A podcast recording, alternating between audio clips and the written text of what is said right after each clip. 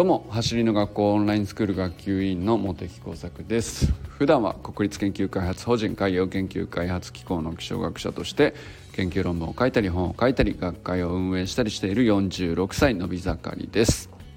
この放送はメンバーシップにご登録いただいている皆さんの提供でお送りしております。皆様いつもありがとうございます。メンバーシップの方は月額1000円でやっておりますので走りの学校の活動を応援してくださる方は是非登録の方よろしくお願いします。チャンネルトップページの方に行きますとメンバーになるというボタンが現れますのでそちらから参加することができます。さて今日はですね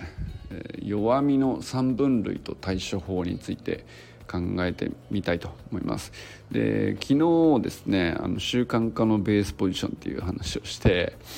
あのそんなに、まあ、僕も確固たるものがないまま習慣化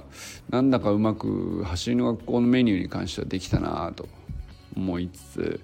えー、でもそれって結構たまたまだったから方法論になってないなというところがあってでそこって走りの学校のトレーニングプログラムとしてこうサービスと提供して提供される範囲外ではあるんだけどめちゃくちゃ重要なところではあるんで皆さんのこう知恵をね集めれればいいなということをねあの考えたりしてるんですけど。でまあそのあの一つの例として森岡剛さんっていう、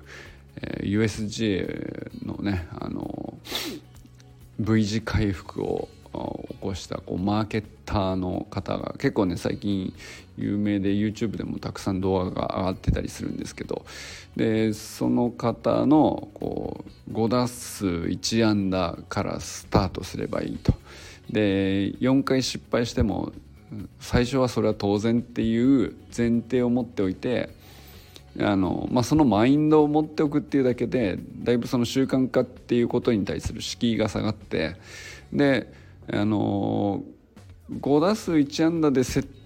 1セットとしてそれを21回続けれていくと、まあ、21 1回っていうのはあの習慣化していくためのこうラインというか20回以上続けられていくとあの習慣化と呼べる状態になっていくと。いう話をとしてね置き換えれるかなと。いう話をしたんですけどでちょっと森岡剛さんの本をもう読んでみようかなと思って、えー、読んでみたりしていたんですけどあの森岡剛さんはあのもともと,、うんと、数学がめちゃくちゃ得意なんだけどそれ数学得意な人に結構ありがちなんですけど数学以外がこうからっきしこうなんだろうな興味の対象外になっちゃって数学だけに没頭するっていう、まあ、そういうパターンの方だったみたいで。で最初はなんかそのマーケッターって言ってもいろいろであの美容とかあのなんかそういう感じのこうファッションとかそっちの方のこう経営えー、企画とかそういう仕事に任された時にもうからっきしこうなんか歯が立たないというかあの真面目に取り組んでいるんだけど全然その要なんていうか求められていることができるようにならないと頑張っていてもできるようにならないと。でそれっていうのは才能じゃないと思ってこう真摯に学んでもどうにも乗り越えられないっていうところもあったっていう話があって、まあ、何事も才能じゃないとはいえあの完全に何て言うかな自分の強みに反しちゃっていることでこう第一線でのこうプロの仕事として取り組もうとするとなかなか厳しかったみたいな、まあ、そういうお話を結構されてて。確かにと。でまあなんかその経験から逆に振った時にちょっと部署が移動した時に数値で分析して、えー、ニーズをこう開拓したりとかなんかそういう部署に行った時に途端にこう強み圧倒的な強みを発揮するっていうのはもともとその数学が好きだったからなんですけどだからそのファッションとしてこうなんだろうなデザインとかそういうこう感じ取るものっていうのに対してはあの全くこういくら頑張ってもあの上達しないっていう時期が続いて非常にしんどかったみたいな話の反対側でその数値の分析みたいな話になったらもう途端にこう別に頑張らなくてもスイスイも物事が読めてしまうとかあの結果を出せてしまうとか、まあ、そういう領域にこう行くと、まあ、なんかそういうあの経験を語っていてで、まあ、そこからあの弱みについてあの何パターンかあるんじゃないかと。あのまあ、弱点みたいなものにあの直面した時にあのまあいろんな仕事をして森岡さんがねしていく中で結構何何パターンかに分かれるなっていうのでこう3パターンに分類しているっていうこう章があるんですよね。えーと、本は本も紹介しておけばいいのかな本は苦しくった時の話をしようかっていう あのタイトルの本ですねビジネスマンの父が我が子のために書き溜めた働くことの本質というタイトルの本であの帯にはですね悩んだ分だけ君はもっと高く飛べるという USJ 復活の立役者が語る自分をマーケティングする方法という本ですね。あの結構これなんでしょうね、えー、まあマーケティングという手法ですよねまあ一種のね。ビジネス本っぽいっちゃぽいんですけどなんですけどそれを自分をどう捉える自分っていう一人の人間をどう捉えるかみたいなその哲学的な要素もあったりしてでそこに当てはめていくとあの結構仕事だろうとスポーツだろうと何でもその必ず強みと弱みがあってそれをどう生かすかっていう話に大概になっていくんですよね。なのですごく普遍的な話としてあの決してなんかノウハウではないなと。ただまあその考え方のフレームを整理しておくとあのまあだいぶその生きやすくなるんじゃないかと。まあ、なんかそういう趣旨の構成なのかなと思いましたね。で結構その一番最後の方によあの弱みに対する向き合い方というところが書かれていて、まあ、なかなかその後半に行くにつれて本はねこう徐々にそのこれ父親として娘さんにかか向けて書かれているので、えー、最終章はかなりねなんていうか熱くなっているというか。うんまあすごくねなんていうか序盤はあのフレームビジネスマンっぽいなと思いながらこうフレームすごい便利なフレームが書かれていて自分の強みをどうやって把握するかとか、まあ、そういうところから入りつつもうん後半こう弱みとか不安とかそういう話になっていくところに関してはこう結構哲学的になりつつ最後はなんかめちゃくちゃドラマチックで めちゃくちゃ熱い本だったっていうなんかあの本一冊の本の中にねかなりこう色が違うものがこうどんどん展開されてて結構あの面白かったですね。でまあ今日はねその弱みのところをあのなるほどと思ったんで3パターンっていうやつを書いてみようかなと思ったんですけどでまず3分類っていうのは1番目が強みに相反した弱みっていうやつなんですけどまあこれさっき言ったその森岡さんが体験した話ですよね。そのあのデザインとか全くちんぷんかんぷんでいくら頑張って努力しても全然そこに対するその過去の自分の経験における積み上げがこうまるでないのでプロとして全然通用しないと。なんですけどあのそういうなんていうかあの努力してまあ永遠に努力する時間があの 残されているんだったらまあいつかはできるようになるかもしれないけど、まあ、過去自分が積み上げてきたあの強みに関してはかなり相反している場合もあるわけですよね。でそれは結構その弱みとしてはかなり難易度が高いわけですよ。まあ、その才能じゃないと思いつつもあのすごく難易度が高い場合がある克服する場合に対してでそれがまあ一つあるよねと。で2つ目はあの強みをより強化しうる弱みだからこれっていうのは完全にその周りから見たら弱みかっていうとそこまでじゃないんだけど課題っちゃ課題だよねとか伸び伸びしろとか改善したらもっと良くなるよねっていうふうに見えているやつですね。まあ、これは結構そのトレーニングにおいても僕らがこう一番こう注目しやすいし、まあ、そこにこうフォーカスして走の学校でもねこう自分のトレーニングを皆さんがこうトロトライしているという部分結構多いと思うんですけど。まあ、でも長く続けているとあのこの1と2っていうのはあの結構見分けがついてくるというかこれ最初本当にねその取り組んで一番最初とかは1と2をそこまで区別しなくてもいいのかなと思うんですよね。とりあえずやってみたらいいと。でこれ、まあ、そういう意味で3つ目があるよと。で3つ目っていうのは1か2の判断がつかない弱みがあると。でこれっていうのはあの要するにまだ何も経験してないからあのやったこともない状態ではあのなんだろうな。完全に自分の強みに対して相反しているのかあるいは自分の強みをあの生かしてその周りに存在している課題なのかあのそれを理解する知識もまだないっていう状態なのであのまあ、これはこれであの3つ目にパターン3としてこう分けておくと。でこれそれぞれに対してあの向き合い方は異なるよねという話を書いてあって確かにと思う思うんですよね。でこれってあのまあそりゃそうだろうとあの書いてみるとそう思うんですけど得てしてあのやってる時に、まあ、うまくいかないな弱みだなっていうふうに認識した時にこの123結構ごちゃ混ぜにしていてあの割とどれであるかを分類しないままあのなんていうか一様に落ち込んだりとか 弱いなってなっちゃうっていう。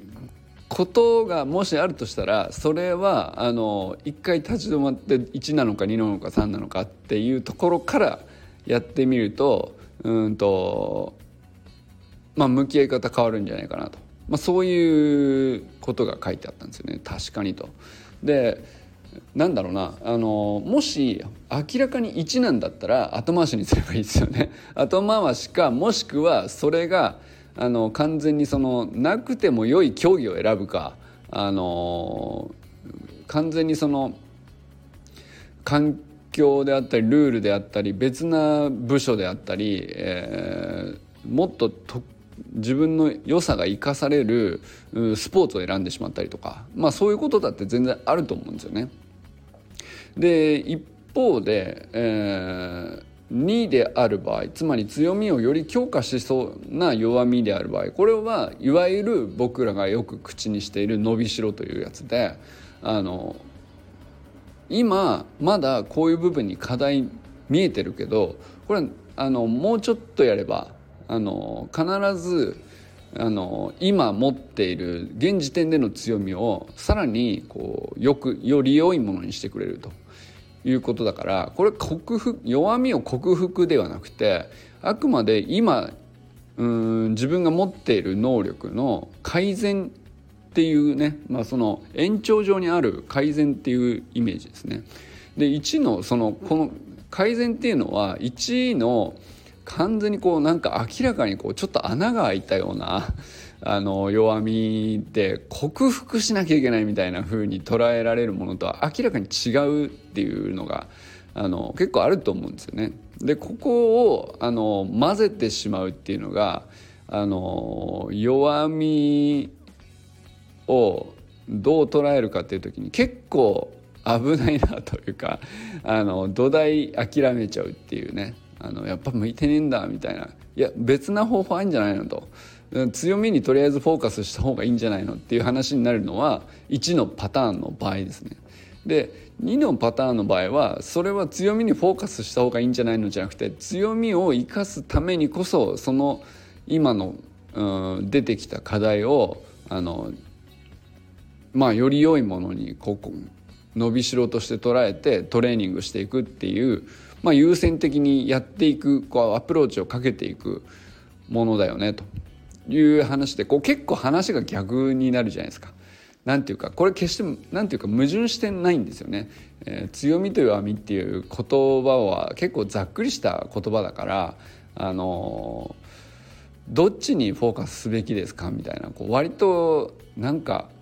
シンプルな問いになった時にそれ時と場合によるよという話になるわけですけどじゃあ時と場合って何っていう話なんですけど時と場合っていうのはこの1か2かっていうのがね結構大きい分かれ目なのかなという話ですね。で、えー、3つ目のこう1か2の判断がつかない弱みっていうのもこれ結構ね僕は大事かなと思ったんですけどこれは要するに何て言うかあの走りの学校で行くところだと要するに僕らはランニングテクニックしか知らなくて。えー、1なのか2なのかの判断する根拠とか基本的な知識とか理解とかスプリントってどういうことなのとか、えー、短い距離を最高速度で走るっていうのは合理的にいくとどういうふうに足を動かすべきなのとかっていうことを全くこう知らないままただ一生懸命走っているっていう状態ではあの1か2の判断がつかないんですよね。だから経験しておけばいいんですよねだからとりあえずそのスプリントテクニックっていうのはこういうものっていうあのそこを一通りねいろんなトレーニングであったり習得プログラムがあるわけですけどあの経験してみればいいということだと思うんですよね。でそれをやった結果例えばまあその中でもやっぱりなんだろうなあの基本的にそのスプリントをあの初めて覚えたらあの 50m のタイムっていうのは例えばね、えー、よく基準にされるからそれっていうのは基本的にみんなタイム縮まると思うんですけど、まあ、でもそういう例えば1年とかやっていった中でうんやっぱりなんだろうな10メートルが速いねっていう特徴の人とやっぱ 100m になってきた時にこう速さがこう速さがこうなんていうかこう生きてくるというか、まあ、まさしくそのトップスピードとか後半でこう減速しにくいとかその、まあ、そういうね特徴って結構ねあのばらつきが出てくるんですよね。その同じようにスプリントテクニックをあの習得一通りしたねっていう後でだから52週間やった後で、えー、よくねあの52週間やった後どうするのっていうあの割とシンプルな疑問を聞くんですけどいや52週間分のトレーニングを何周したかで、えー、要するに自分の強みと弱みが本当にやっと見えてくるという話だと思うんですよね僕はね。だからその1周目っていうのはまあよなんだろうな3のパターンになってて1か2の判断はほとんどつかない状態で、えー、まあ基本的に何もなんだろうな、あの、難難しいことは考えずにで弱みだとも強みだともあまり思わずにあの経験しておくっていうフェーズになるわけですよね。だからまあそのバウンド膝蹴りちょっとうまくいかないなとかスプリットシザース全然できねえとか 結構後半ねそのバウンディングはなんかこうちょっとうまくリズムがつかめないとかあのちょこちょこ難しいメニュー出てくるとまあなると思うんですよ最初はね。で僕も結構そのバウンド膝蹴りすっげえ苦労したしあのあとはなんだろうな C スキップのリズムが全然取れないとかありましたけどまあでもねなんかそのまず一通りやってみるっていうのがまず1年目なんですよねだから1年間やってまあ1年間やったらタイムは縮まるでしょうあの間違いなく。で、えー、じゃあそのそれっていうのはタイム縮まってはい終わりで卒業でも構わないっちゃ構わないんですけどそれっていうのは要するにもうやっとその1か2の判断がつく状態にまずなるっていうレベルだと思うんですよね。だからまあ一通り経験しましたでここで来てはやっとそのあ本当に自分が得意なあの走りの距離って例えば 10m ダッシュがもうめちゃくちゃ速いって子もいるしあるいはそのもう 200m ぐらいとか 400m ぐらいになってきた時にすごいストライドが生きてくるみたいな本当になんかそういう次元の話になってきた時にあのやっぱりねその向き不向きみたいなのはあの出てくるんでしょうしあの、まあ、自分の強みを生かす距離ってこの辺だなとかあのここういう競技が逆にねその向いてるんだなとかあのだからこそその競技が面白いと思えるんだなとかなんかそういう話にやっとなると思うんですよね。だから2年目以降3年目4年目ってなってった時に初めてその1か2かっていう話に 本来はなっていくのかなと思ったりしましたね。だから強みに相反した弱みっていう時にまあこれってまず1年やってみた上であの判断がつくことですよね。でまああの本当に強みに相反した弱みなんだとしたら後回しでいいと。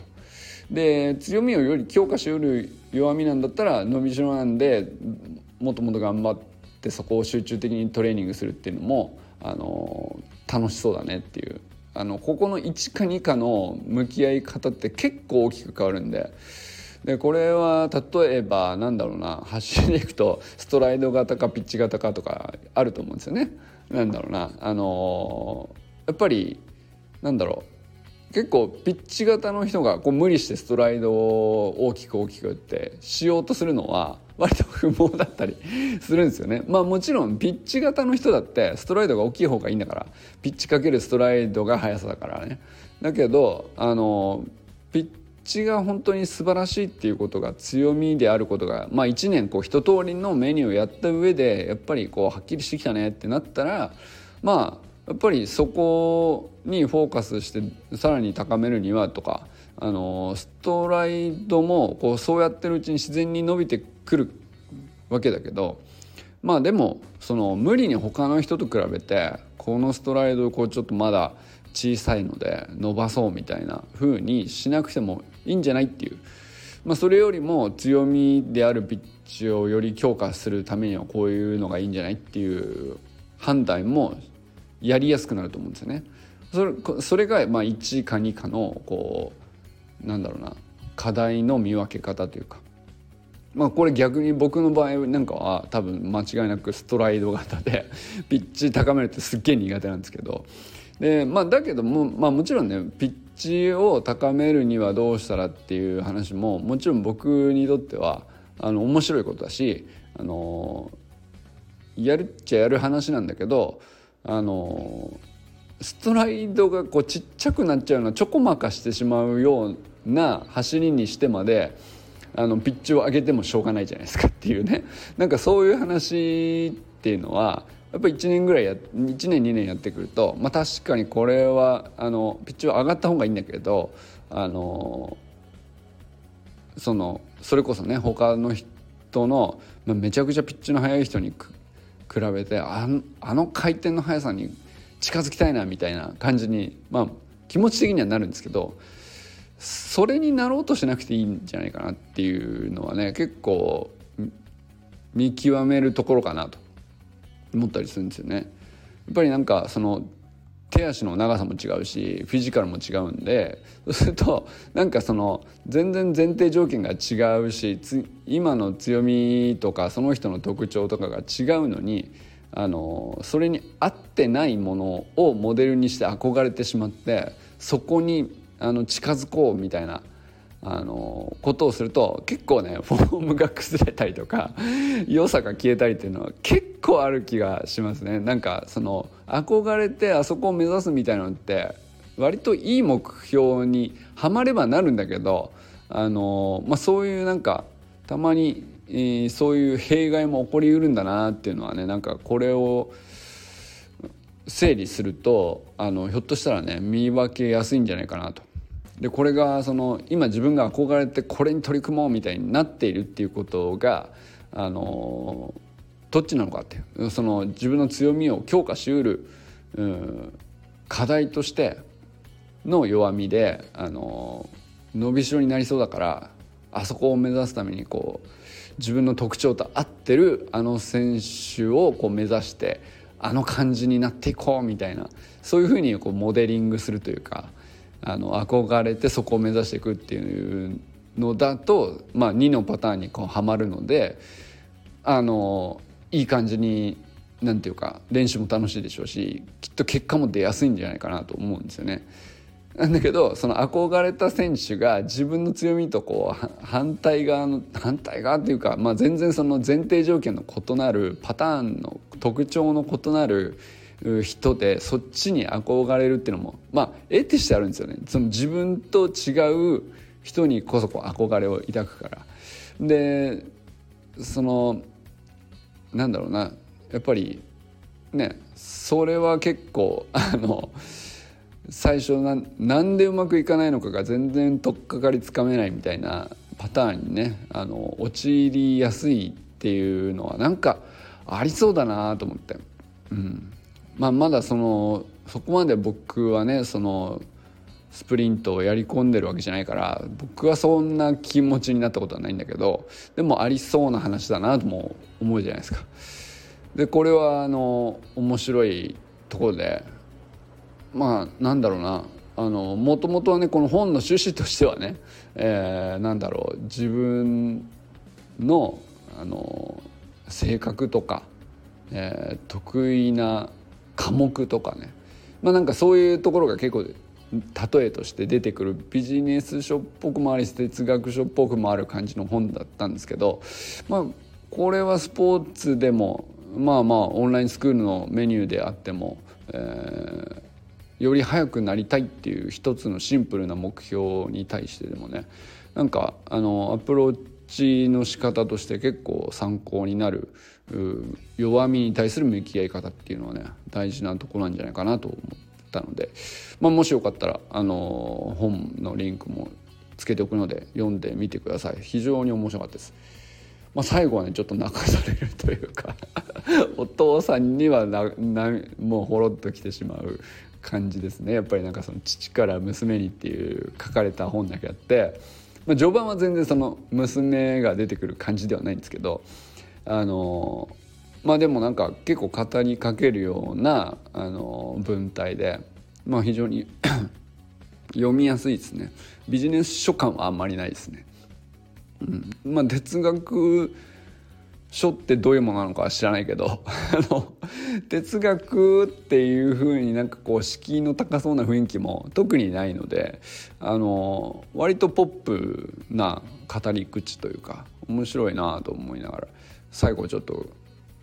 一気に感情的にさせられるっていうね 非常に面白い本でしたね。はい、ということでまあちょっとひょっとしたら書評っぽくもなったかもしれないですけど、まあ、でも本の一番最後の一節、まあ、10ページにも満たないぐらいの部分で書かれてたところを抜き出して考えてみたんですけど、まあ、今日はね4弱みの3分類と対処法についてっていうことにして話してみました。ということでこれからも最高のスプリントライフを楽しんでいきましょう。バモス